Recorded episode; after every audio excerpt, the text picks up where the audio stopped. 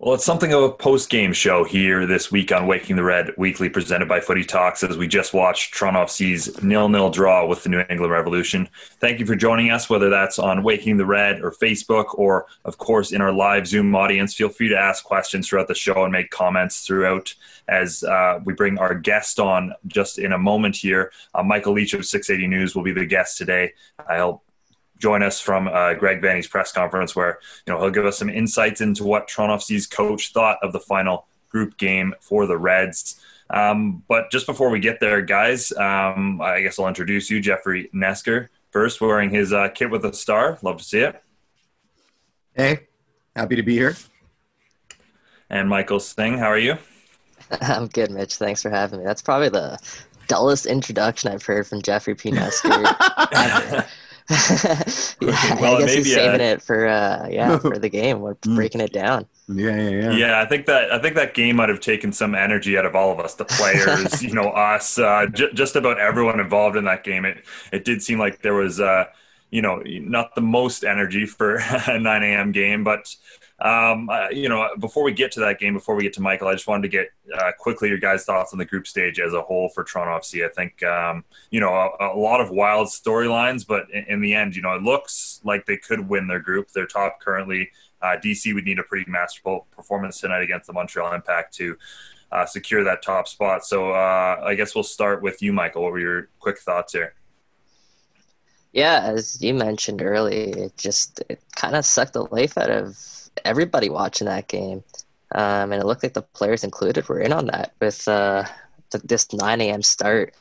Um, Vanney kind of touched on it in the postgame there, is that these teams start off really hard, hot. They go for it. And then by sort of the second half, you start to see them kind of burn out. It's a common trend, he said, throughout the tournament. So I think we saw a little bit of that today, and uh, the result probably was a product of that. Yeah, absolutely, Jeff. We'll we'll get your thoughts on just a moment. So uh, get your carbohydrate snack ready. We'll have your well, we'll, we'll need you have to have energy later on in the show. But uh, we are joined now by our guest this week, Michael Leach of six eighty News and One Soccer as well. Uh, Michael, how are you doing? Hey, not bad, guys. Uh, yeah, that was uh, that was a bit of a and Vanney said it, as Michael alluded to, the the nine a m games. And all of them throughout the entire tournament have really been a, a tough slog. So, um, you know, for them to see this out, knowing that really they only needed a draw just to get through to the knockout stage, is uh, is is probably uh, probably the best they could have hoped for to uh, you know on the day today. Yeah, I guess uh, I guess you mentioned some of them, but your, your general thoughts on that match. You know, it was certainly lacking the drama drama we've seen from the rest of the tournament, but um, you know. Uh, Again, not a bad result for Toronto F C, even even if it wasn't maybe the, the result they wanted. No, I mean it's it's not the result they wanted. Although I think I think Vanney was happy with the clean sheet. Uh, I think that he said in, in his availability after the game that that was important for the group to get that. Obviously, they started strong as they have in the previous you know two games before today. One thing though that we've seen with this group. Uh, that could be a bit of a concern. I don't know whether it's the schedule, which could be a problem, but they start strong and they start to fade as the game goes along. They were not not as good as they were in the first half against D C, and the same could have been said today. They very easily could have been nicked for a goal. Uh, you know, Bono making a big save there in the second half. Had a couple of moments that were a little bit nervy in the second half that they didn't have in the first half. Um, I wonder, that's something that we're going to have to watch as this tournament goes on, is how T F C um, plays into the game as it goes along. Do they start to push forward more, or will they start to, you know, fall back a little bit as, as the game progresses?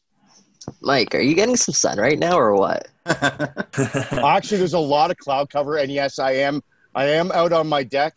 It's cocktail o'clock. I have, I love it's that. My Saturday. There's there's nothing left for me to do today. So, uh, cheers. I love to see it. It's match yeah, day. you match you day. Love to see it, man. Yeah, Mike. Honestly, I wanted to get your thoughts on keeping that clean sheet. How important was it for the Reds to you know walk away with that zero there, especially with you know maybe Alex Bono in net?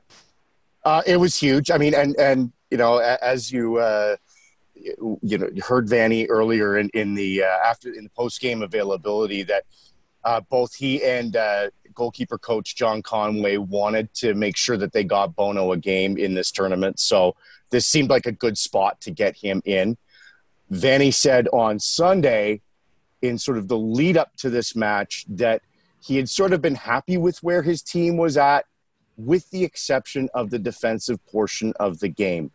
They obviously allowed the two late goals against D C, and then the game against Montreal was just a while back and forth. So for them to put the clean sheet together today, I actually think, dependent on what happens tonight with, with Montreal and D C, I actually think the clean sheet was probably the most important thing that comes out of today, because they really needed a, a performance at the back to sort of give me a sense that their whole game could potentially round together as the tournament goes along. Yeah, that'll definitely help that they add Josie Altidore and Jonathan Osorio go moving forward to the offense. So it was important, as Vanney said, to secure that that back line there and shut him down. Um, Jeff, I don't know if you have a question there. Well, I mean, my the, the question I've got, you know, is is sort of become my uh, my M O for these uh, for these chats. I'm going to uh, do a little inside the actor studio and take it macro, Michael. uh, uh, you know, we've been following you on the T F C beat for a long time. So I have a one question, and it's the it's the background. You know, what attracted you to this crazy business? And then my follow up, uh, I'll save. Uh, what attracted me to this crazy business? um, uh, you know, f- full disclosure, I, you know, uh, th- the station I work for, we have, uh, we've done surveys of our listeners throughout. And one thing that we found is actually the number one sport cited by our listeners is not hockey. It's actually soccer. And we didn't have anyone that could do that. So my news director, who was my editor at the time, asked me if I would take it on. And it, it the, my first actual assignment was the uh, the CONCACAF Champions League uh, quarterfinal against L A Galaxy back in twenty twelve. So one of my first assignments was going and standing in front of David Beckham and asking him questions. So, and it's just really, it's kind of gone from there. Um, and I, I mean, I love it. I enjoy it. So, um, I mean, what's not to be attracted to, really? True enough, true enough. And then my follow-up is, how has this uh, pandemic uh, changed the specifics of your job, and, and what's been the most challenge? I have to wear a mask at work. I have to wear a mask at work. Uh, no, it's uh, – yeah, I, I work at six eighty News. Our studios are in the Rogers headquarters. And typically on any given Monday through Friday, there would be five to six thousand people in that building on, on any given Monday or Tuesday, like today. Or it, it, we're down to about one hundred people, and most of them are on the broadcast side. We have as many people working from home as we can, which has made producing live radio interesting at times, but we've made it work. And I think one of the things throughout this pandemic has really been about being able to adapt. And that's one of the big things, I think, about this M L S is Back tournament as well, and it will be the same thing for other sports as we go forward, is being able to adapt to the ever-changing situations. And we saw with T F C, they originally had the game against D C was scheduled for a Friday, got moved to a Sunday, then had to be moved sort of very much at the last minute because of some testing anomalies, and a positive test gets moved to a Monday. And so on and so forth.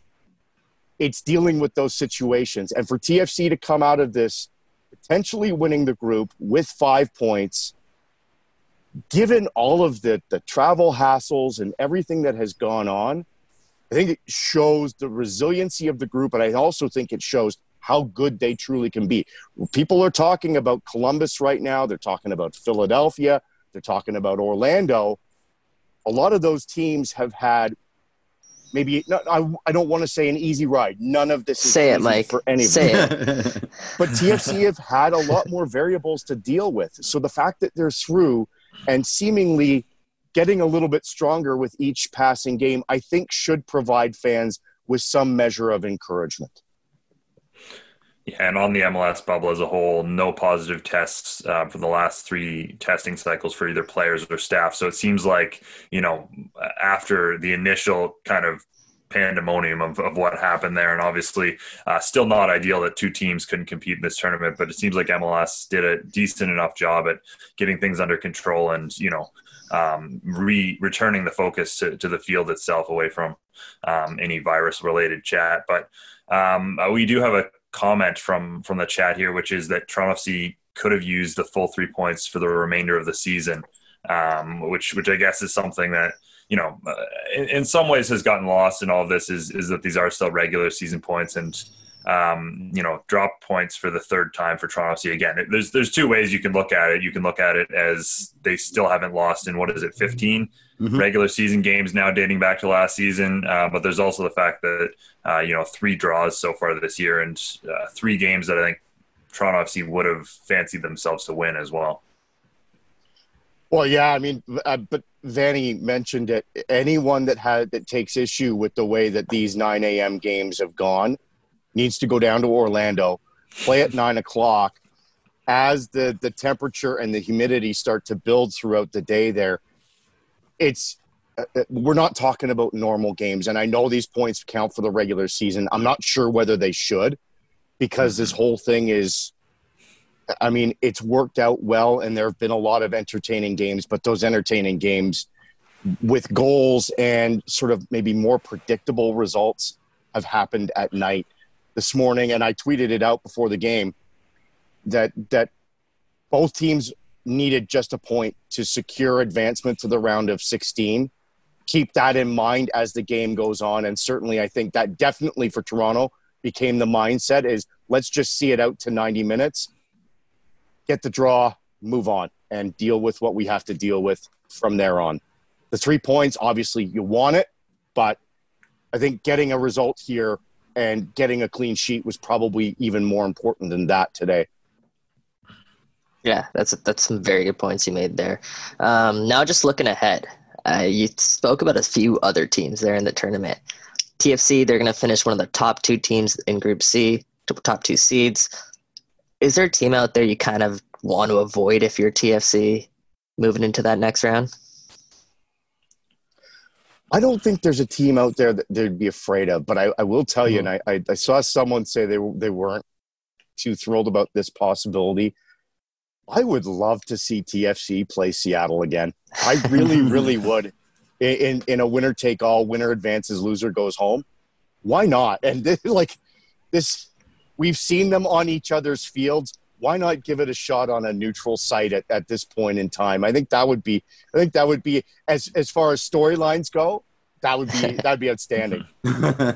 It's already pegged in for the finals, so I, I, I'm sorry to burst your bubble there, Mike.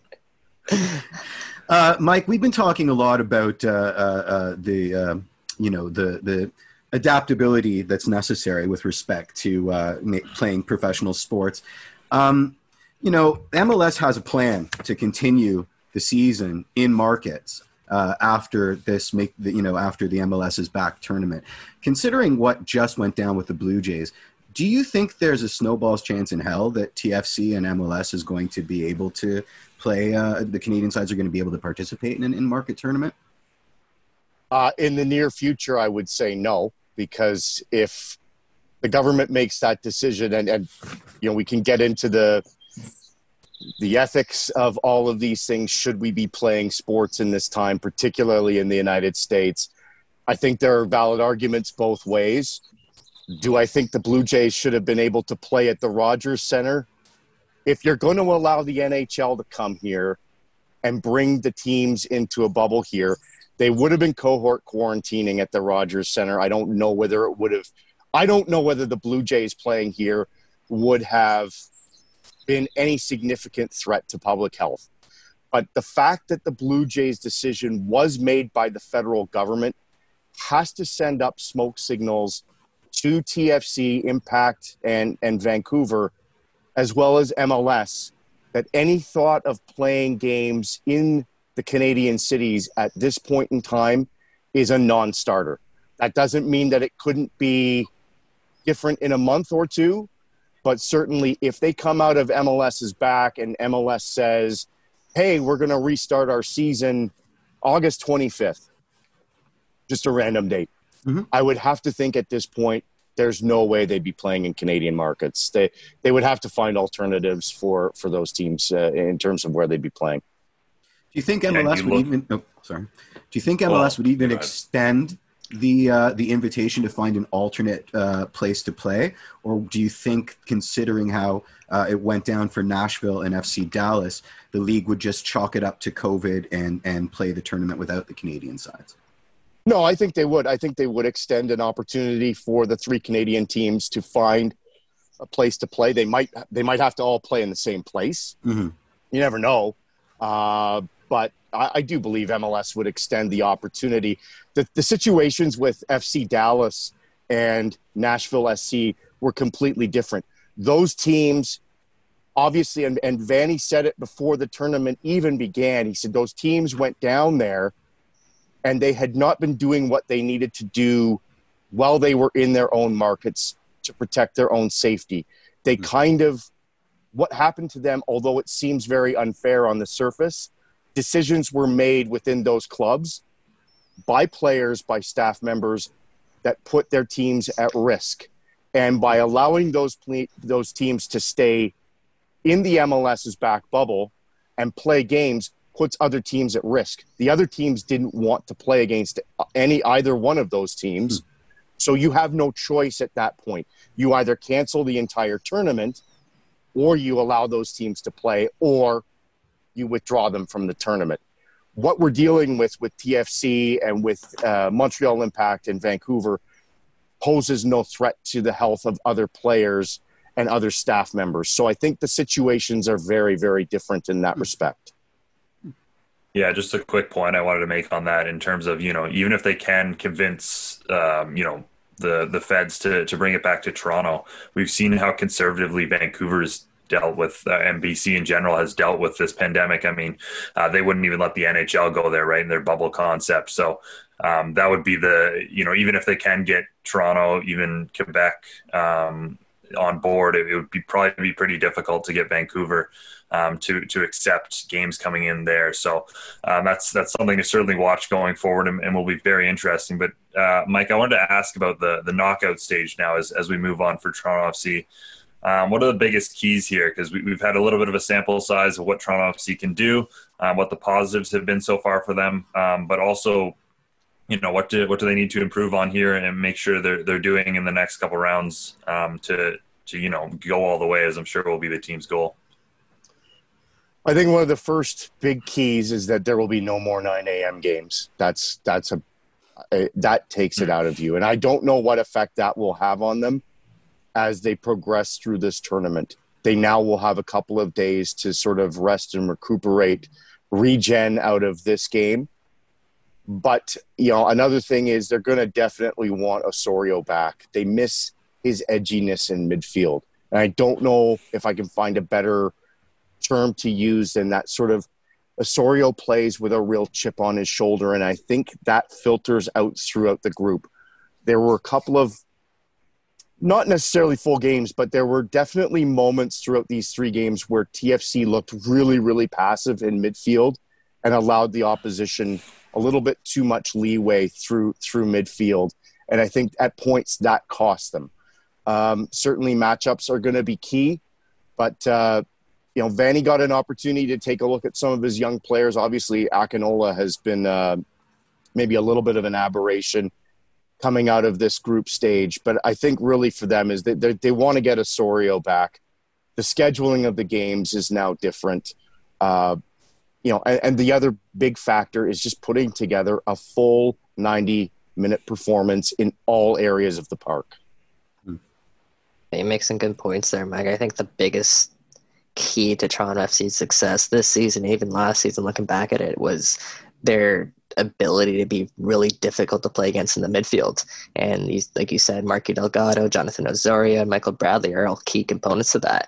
But Vanney's been comfortable putting Alejandro Pozuelo kind of at that top of the, the number ten there at the center attacking mid. Um, do you think he stays there when Jonathan Osorio returns? It's a good question. Um, I mean, I think I think Pozuelo's looked really good in that position. I don't know whether Vanney will will change things up at this point. I think continuity is a big thing. So I don't know whether I would expect Pozuelo um, to move from that position uh, going forward in this tournament. It's it's hard to say at this point in time because you really don't know. Um, although Osorio might be available to come back, will he be at one hundred percent? Chances are he probably won't be. So you might actually look at Osorio coming on more in a second half, sort of add energy to the group if it starts to droop um, more than anything. But yeah, I mean, Pozuelo's good, looked good in that position, particularly he and Piatti uh, have really found a bit of a chemistry there. Yeah, that looks like it's going to be a lot of fun this year with Piatti, uh, Pozuelo, and Aro down that right side. Um, kind of building off that, when when Osorio does come back, say he is fully fit, is it possible that maybe we see him on the left wing there to replace Tsubasa Endo, who's actually done pretty fairly in his, his few starts there?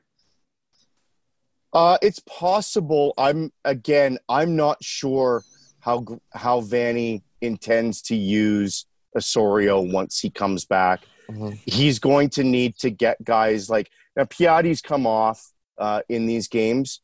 Um, Endo didn't play today, so how you know how Vanney chooses to use the resources going forward as the games, because we're we're talking about four months off here. They've played three games in I think about eight days. Uh, the games are still going to be coming quick and fast, so I really still think there's going to be a lot of movement within the lineup. He's going to try and keep it consistent as much as possible, but I, I it's possible that Osorio could be used out on that left side. I'm not sure. Again, I'm not sure how Vanney envisions setting things up because he's been he's been prone to make some interesting decisions that have sort of left us scratching our head. Some have worked, some haven't. Yeah, for sure, it's a good problem to have, definitely. Yeah, yeah, yeah. Uh, Michael, beyond T F C, uh, who? What teams are your other favorites? What what teams you got your eyes on in this tournament? Right now, I think Philadelphia is a team to really look out for. Orlando, too. Oddly enough, they mm-hmm. they really seem to have found. I don't know whether it's form or whether they just feel comfortable in the environment or or what the case may be. But Orlando has really kind of impressed me. L A F C. Though, after that second half they had against the Galaxy, and I know the Galaxy have some issues, I really kind of have to look at, at L A F C as maybe the team to beat. If they're on their game, they look absolutely unstoppable to me.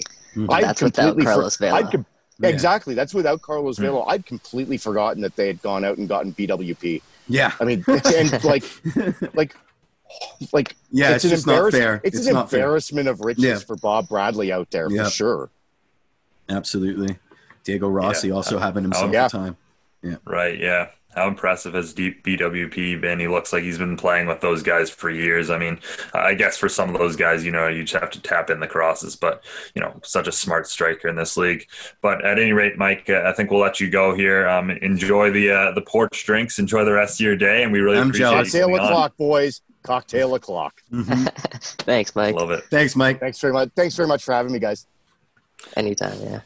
Yeah, thanks again to Michael Leach of six eighty News. Um, you know, some some good points there. I think the the one thing I wanted to to build up coming off of that is is you know a, a main point and a main takeaway from today's game, which is again energy levels for Toronto F C, and um, I think we we kind of. touched on the, the two different uh, aspects of that. You know, is it is it the nine a.m. games, you guys think, or or is this something that goes with having an older team that's playing quick back-to-back games with, I guess, surprisingly little squad rotation from Mike or from uh, Greg Vanney during this? I know he he certainly wanted to keep the consistency, and it, it was good in some parts, but especially in the second half today, you know, you could see Toronto F C just just fading very quickly, and they were never really able to to recover that throughout the half. I guess we'll start with Uh, you on this, Jeff? Uh, I mean, I love nine a.m. games, but I don't like nine a.m. T F C games. I've discovered this this factor today. uh, you know, I, I'm all for chaos and I'm all for the wake up coffee football, but that was uh, that was tough to watch. Um, you know, and also I feel like I jinxed it by uh, asking for a clean sheet on the prediction league. I, I like having a clean sheet, but a nil-nil draw does me no good whatsoever. Um, I, I, I'm going to parrot everything you said, Mitch. I mean, we, we all watched it. We could see a drop off, a precipitous drop off in uh, engagement and uh, I guess awakenedness. Um, I mean, it was hot out there, and uh, it's early in the morning. And despite the fact that, you know, uh, Nick DeLeon was telling us uh, that they've been pretty uh, pretty strict with their with their training regimen and the times they get up in order to sort of game the system, uh, you could still see uh, that uh, that they were they were gassed uh, pretty much to a man. I was really impressed by the way Greg Vanney was able to throw out that consistency um, throughout this tournament. You know, Pablo Piatti, we, we heard load management coming into the tournament. What happened to that? Three starts in in eight days, as you said there, Mitch. That's interesting. Interesting to say the least. Maybe things have evolved. Maybe they are more comfortable with his, his A C L. But either way, we'll take it. That's a great sign for Toronto F C to see him go out there. And, you know, he he wasn't that that eye cutting today. There was a couple of times he lost the ball cheaply in possession, but what I did like from him was that he was going at it. He was trying to make stuff happen, and that's a good sign, seeing it is as it is his third match in eight days. Um, as we see him, you know, move on with this team, get a little bit more settled in, I'm excited for what we see with that partnership between Pozuelo and Aro as well. Um, we could speak about that for days, but I, I like what I saw from Pablo Piatti, and I just like in general what I saw from Greg Vanney and how he's he's able to, you know, build a, build a little chemistry here throughout the tournament. Yeah, and we're starting to see Piatti express himself as well a little bit. I think especially early on when he had energy, we were seeing some back heel flicks and some fancy little things that he was, you know, pulling out of his his big bag of tricks right there that, that I thought were, were very impressive. Um, Jeff, you look like you had a point before I uh... – uh, I mean, he was a bit flopsy today. I thought he, I thought he went down a bit too easy, at least, at least three or four times. Uh, that, that's, that was my thought on the, on the Piatti. Also, um, I mentioned this in the chat, but was that the Spider Cam's gears that sounds like somebody's getting tasered consistently? Like, did, did you not hear that? Like the, the obvious sound of someone getting tasered just constantly invading your, your ears during the game. Yeah, there was, I don't know. We've had some weird sounds throughout this M L S is Back tournament, and it's it's always hard to figure out where exactly they're coming from, especially when yeah. they're getting muted every. I mean, that L A Derby when when you know every five seconds someone was saying something, you know, that they considered offside. You could barely hear the commentators because yeah. they had to blip the sound. I mean, it's been pretty funny with the with the audio at this tournament, and as they've been figuring out the all access, but not really all access aspect yeah. of it. Yeah. Um, but yeah, no, that was, that was certainly a, you know, a bit of an interesting sound in, in today's game and a bit of a background, but I did want to move on to um, Toronto F C's second game, the one we haven't talked about yet because it was in between these two shows against the Montreal Impact. What a crazy game, you know, the game that currently has them top of the group. Um, a, a game that I think they were dominant in, for the most part, um, probably probably their best game overall this this competition. But still, you know, it was wild up until the, the last few minutes, wasn't it, Michael? Yeah, it happened at nighttime, right? maybe, that's, maybe that's the key takeaway there. Um, yeah, I got to kind of jog my memory back. It's only been, I know, four four days since I last played, I think. Um, mm-hmm. Trying to think, yeah, that was the Akinola game. Oh yeah, mm-hmm. yeah. that that yeah. I could go on for days about. Man, Ayo Akinola, he showed that he can finish at the top level. Um, we didn't see it a little bit today, but he was still creating those chances. Um, but against Montreal, he had that finishing touch. You know, he had maybe maybe four or five chances that game, but he slaughtered away three of them, and mm-hmm. they're all clinical too. So it was great to see him taking advantage there. Yeah, that, that interplay on, what was it, the second goal? Richie scored the first one. So the, the sort of tiki-taka between our uh, our favored uh, combo of uh, new best friends, Pablo Piatti and Alejandro Pozuelo, uh, with Oro filling in as the third wheel, was absolutely fantastic. That was that was a beautiful run of play for that second goal. Yeah, that was clinical, yeah. Yeah.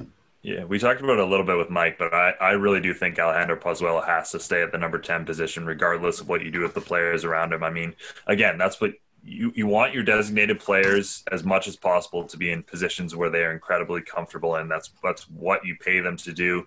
That's why you pay them the big bucks, is is you want them to be able to, you know, be your centerpieces, and you build the rest of the team around those guys. And Pozuelo has been very clear that he wants to play the number ten. Um, you know, throughout his entire time at Toronto, and we've seen him far less effective on, uh, you know, he's, he's, he's a decent number nine, but it's not perfect. uh, mm-hmm. because he likes to have those players who run in behind him, and that takes one of those players out of the equation generally. And mm-hmm. then on the wing, I mean, he gets lost out there. I think yeah, it's, just, it's just not ideal at all. So um, I, I think, you know, regardless of what Greg Vanney does, I think Alejandro Pozuelo has to play the number ten. Yeah, I mean, he was he was pretty gassed last year, and he didn't defend. Uh, and I think that's why Vanney didn't want to put him in that ten, because it, it really exposed us. But, uh, man, man's tracking back like an animal right now. So, you know, I, I don't see any – all signs point to yes. Like, if he's if he's fit, he's in the number ten role. Yeah, you make a good point. I think Pozuelo, he said in his uh, his pregame press conference, I think it was leading up to this, that he feels a little bit more rest, well rested. And I think, like you said, Jeff, we're seeing that in his legs. Uh, yeah, he definitely has to stay at that number ten, though. I think five assists on the first five Toronto F C goals. Uh, I think the next nearest person in this tournament has three assists, and that was L A F C, and they scored seven in one game. Mm-hmm. So, I mean, Alejandro Pozuelo is honestly making a, a case for an early M V P bid at this tournament. Um, if T F C can go on here and make a deep run, I don't see any reason why not. Give it to mm-hmm. him. He's he's so good. He is yeah. so good. Yeah, mm-hmm. absolutely. absolutely.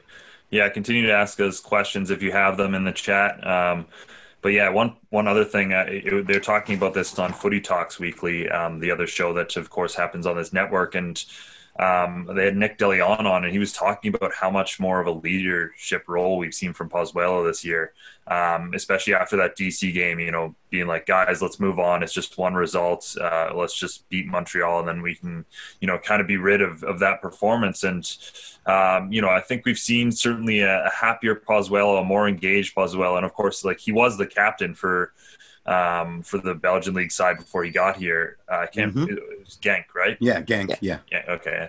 Can never. I always get them and uh, Jonathan Gent. David's club yeah. Gent confused. I mean, yeah. no, I mean. Um, but at, at any rate, he was a captain there, right? So he, uh, you know, he, he does have that leadership ability in him, and um, I think that's incredibly important to see how engaged he's been with with the side so far.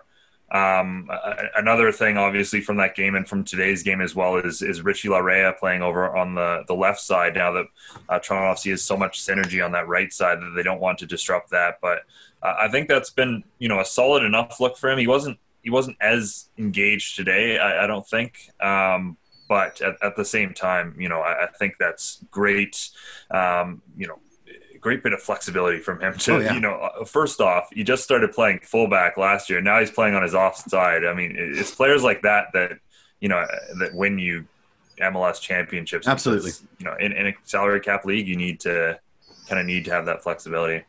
We've I really a, liked, sorry, yeah, I really liked how Nick DeLeon and Richie Laryea were playing on that left side. They were kind of interchanging there, where if Laryea went forward, Nick DeLeon would drop back and he would play the left back role, and vice versa. If Nick DeLeon was making a run forward, or uh, Richie Laryea would come back. And also at times, Nick DeLeon, that left wing, he'd kind of cut inside and give Laryea that full wing just to go forward. And we saw a little bit of that in the first half. Obviously in the second half, uh, DeLeon had to come on. Unfortunately, I didn't get an update on his status after the game. But we will get uh, – I did get an update on Chris Mavinga's status, and it oh. seems like he's okay. So yes. Greg Vanney said that he was he was okay there after the game. He said a, a lot of it was a product of him just wearing out over these days. He had made a lot, a couple of long sprints towards the end there, and he thinks that's what, you know, caused sort of the, the little hold up there, that little scare. Um, so, I mean, we'll see as things progress if, on his status, but at least that's good news there for the T F C yeah. front. Yeah, I mean, I, on the Laryea topic, I mean, how many Swiss Army knives does Greg Vanney have at his disposal now? Guys that have such utility in terms of positions that they can play, the sides that they can play on. These are great, great, great problems to have. You mm-hmm. know, we've got you've got two uh, wingbacks now that can alternate sides when necessary, which is pretty fantastic, if you ask me. Yeah, yeah. No, I even, think, like, like I think it's Nick DeLeon who can play wherever on the field. Mm-hmm. Obviously, Pozuelo can move around.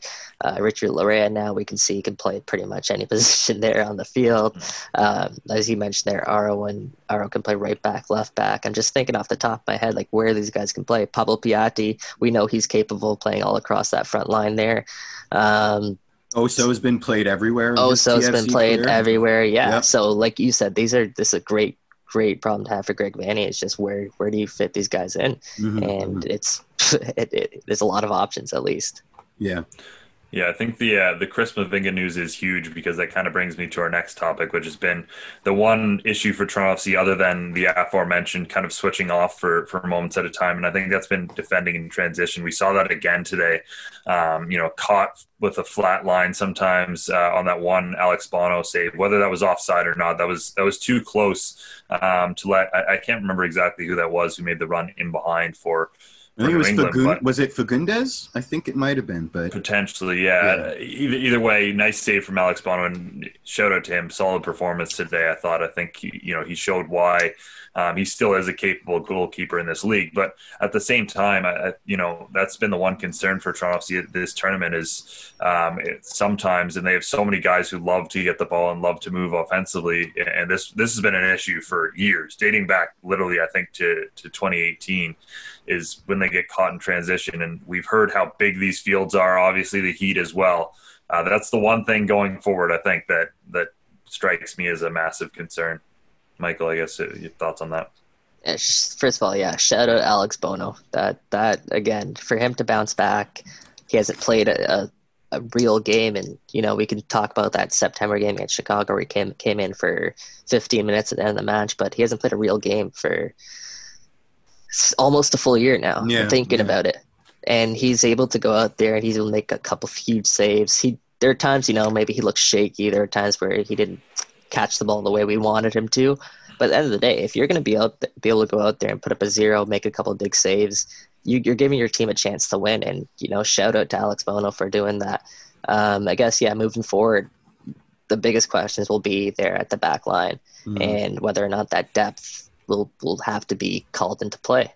And if it does, who's it going to be? And are they going to be able to do the job sufficiently? And we'll we'll keep an eye on that. Mm-hmm, mm-hmm. Do you think Westy would have made those saves if he had been given the start today? I mean, that the one where it came right across the net, that's a great save. You're holding your post. Mm-hmm. It, it's yeah. not – Alex Bono could have went anywhere in his net for, at that point. And for him to, you know, make himself big – Quinton Westbrook's unreal. I mean, I'm not. I'm never going to bet against Quinton Westbrook. yeah, yeah, yeah, yeah. But that's kind of his skill set, Bono. The the shot stopping, right? Like yeah, for cra- sure. That, the crazy. That's a good point. Yeah. So it's just interesting that he that he had so many opportunities to showcase that today against it, New England. It, it felt like things were just going his way today. I mean, yeah, it couple, really did. It there was really, a couple really bounces where. You know, the couple shots just went slightly over his head and then trickled wide. Yeah, that. Yeah, yeah. Um, yeah, that one where he, where he reached back, it seemed like he really wanted to make sure that didn't go in. And thankfully, it maybe thankfully, blew someone yeah, yeah. to it, but yeah. it trickled wide. Yeah. Yeah, it's interesting. I think it's uh, on the whether Westbrook would have made some of those saves. Um, I think some of them were, or at least that one maybe was unique to Alex Bono's skill set. I think that's that's one of yeah. the things he does incredibly well. But at the same time, I think there was at least a couple saves or, or chances Bono had to make saves that maybe were his own doing. Again, with his distribution, he's certainly not as clean as. And we can talk about that potential Michael Bradley penalty as well that, no. that came as a result of yeah. of um, you know a not not great play at the back from Bono and the rest of his Toronto F C teammates. But at the same time, I think at the end of the day, you know, if you're a goalkeeper and you're getting a clean sheet, that's that's job per- perfectly done. You can't really ask for for much more from him. The um, one I thing, to, sorry, yeah, the sorry, one yeah, thing I did want to add on that is just with Alex Bono and his distribution there. I think we saw. A lot of Michael Bradley having to drop back into the box to come collect the ball. Mm-hmm. With Quinton Westbrook at the back there, T F C have another player on the field, virtually another defender on the field. It's like a sweeper keeper. He has the ability to pick up, pick his head and pick up a pass in tight spaces under pressure if he has to. Alex Bono, I don't know if the team trusts him like that, and that's why we saw Michael Bradley dropping back a lot, mm-hmm. and thus it wasn't as easy to break break the ball up because they have one less player to do so. So yeah. um, that is one, you know, product of Alex Bono appearing in the side, even though he does give his chance to, uh, his team a chance to win. Perhaps there's a little bit of leeway there uh, offensively the team's giving up too. Yeah, yeah. The K J mentioned that during the broadcast. He said that that the gaffer had told his team, you know, you can't play with Alex the same way you do with uh, with Quinton. So, you know, we gotta we gotta adopt more of a twenty seventeen kind of aesthetic. And I thought they were pretty successful with that. But yeah, I certainly noticed Bradley dropping into into a center back position because it gives me hives every time he does it. So yeah. I wonder if another wrinkle to that was the fact that New England did an unbelievable job of marking wow, yeah. uh, Michael Bradley throughout that match. I mean, he was on the ball way less than we've seen him throughout the rest of the time. It opened up to uh, Delgado to have a pretty good game, but I, I think going forward, that's something to watch, because if, if you can take Michael Bradley out of the game as, as well as New England did, um, Toronto F C has to find those same passes from, you know, other players. And I don't know if Marky Delgado can perfectly – um put that up. So again, that's that's maybe a case for, you know, having Jonathan Osorio back in yeah. there and what what he can do from there, because yeah again uh, I think teams are going to start to sit on Bradley if they can find that that same success. It's not an easy thing to do because Bradley has such good movement and he'll pop up into spaces, um but again that that was uh, definitely an interesting wrinkle to this game. That's actually um, a strategy that T F C uses, is take away that central midfield, and it starts with Marky Delgado when he presses. Mm. So it's kind of interesting to see a team turn that around and use that on T F C, take away Michael Bradley, because that's, that's yeah. where everything flows through. Yeah. Um, what you have to do essentially in that instance is do what Michael Bradley did, is either you drop back to your defensive line, play along their side, so you create that angle for your, your outlet, or you have to go forward and have someone else drop back into that space for you, like an Alejandro Pozuelo. Um, So if a team does play like that, you'll have Ozo in the lineup, who is who's really, really good at that. And like you guys said, I think that'll be a, a good benefactor if, if Ozo returns and he can yeah. kind of deploy that plan a little bit. But credit to, to Bruce Arena there. Yeah, that's what I was going to say. I mean, Bruce Arena's coached Brouders for a, a lot of years. So if I if I was going to bet on one coach to know his weaknesses, it would be Brucey Brucey, right? And I think that, that the game plan was absolutely taking advantage of of how familiar Bruce Arena is with Michael Bradley's game. So I'm far too afraid of Bruce Arena for someone to say Brucey Brucey on this show. So I apologize, Mister Arena. Please don't come after us. Um, although that was, that was a fun, uh, you know, we were t- talking about the audio during this game. It was pretty fun to hear Bruce Arena just yelling at the ref yeah. that entire game. He, yeah. Yeah. Yeah. Um, he had it in for the penalty. Linesman. Oh yeah. man. Oh yeah, absolutely. um, But uh, let's finish up the show here by looking ahead for Toronto F C. Um, obviously, a lot of permutations to still happen. A lot of them have to do with um, the Impact game tonight against D C United. Of course, if D C United can win that by a couple goals, they will win the group. And uh, that would mean Toronto F C play Philadelphia Union on Saturday, which is not a game I don't think anyone wants. Otherwise, it's Sunday, and it could be Seattle again. We remember what happened last time Toronto F C played Seattle on a Sunday. Um, not, not maybe the favorite memories of, of some of the guys in this chat, but um, you know, what are your guys' thoughts going ahead for Toronto F C here? And, and I guess, again, we don't know exactly what it will look like, but um, you know, a, a week off and, and some, some chances to, uh, you know, maybe rest here, Jeff. I'd rather face Fry, who's kind of half and half right now, than Andre Blake, who's having himself a tournament. I mean, I think Philly's probably got the hottest goalkeeper in the in the of all the teams at uh, Disneyland. So, you know, again, uh, the the standard rules apply. T F C is not going to be afraid of anyone, et cetera, et cetera, et cetera. But but personally, I'm I would be more afraid of uh, Philly than Seattle. Yeah, I, um, I honestly don't think T F C are afraid of anyone. Like, give me Philly, give me Seattle. I think this team is going to show up on its day. I don't necessarily think I'm not going to guarantee a win or anything, but I at oh, least, come on. I at least I at least can say that T F C are going to put in a, a strong effort and a strong fight. Um, if there's one team I don't want to face, I, it's it's got to be Seattle. For whatever reason, they have T F C's number. We've seen it too many times in the past. I think T F C can can produce in a result against Philadelphia, and I, yeah, I just I just want to avoid that West Coast team. I don't know. Mm. I don't know what it is about those Sounders. Mm. They fight, uh, I think I might, and they win. Might know what it is, but yeah, yeah, yeah, that, really. yeah that's, that's what it is, yeah. But um, yeah, I mean, you know, uh, as as Michael said, I think at least for this first round, I think Toronto F C is probably the favorite in any game they're going into. They haven't trailed so far this season, so and we've seen what they can do in extra time. We don't want to talk about what happens when they go beyond extra time, uh, but we we've seen what they can do in, in extra time in, in knockout games before. Um, just uh, one more question. It looks like. uh, or a comment. Uh, just yeah, are you, are you trying quote. to read George's scroller? No, no, no. Just the, well, just the, comment, the, the first yeah. one, I think he's mentioning, um, you know, the, all the preparation that Westberg puts into his um, his ability to play is, you know, an outfield player almost to what when Toronto F C is there. And there was a video that Toronto F C put out of him playing um, footy ping pong. I think it was him and Auro against uh, Piatti and Pozuelo, which was nice to see the, the two of them combining even even off the field. Looks like they're pretty good friends. But yeah, it's certainly, as far as goalkeepers go in M L S, you know, it's an incredible distributor to the ball.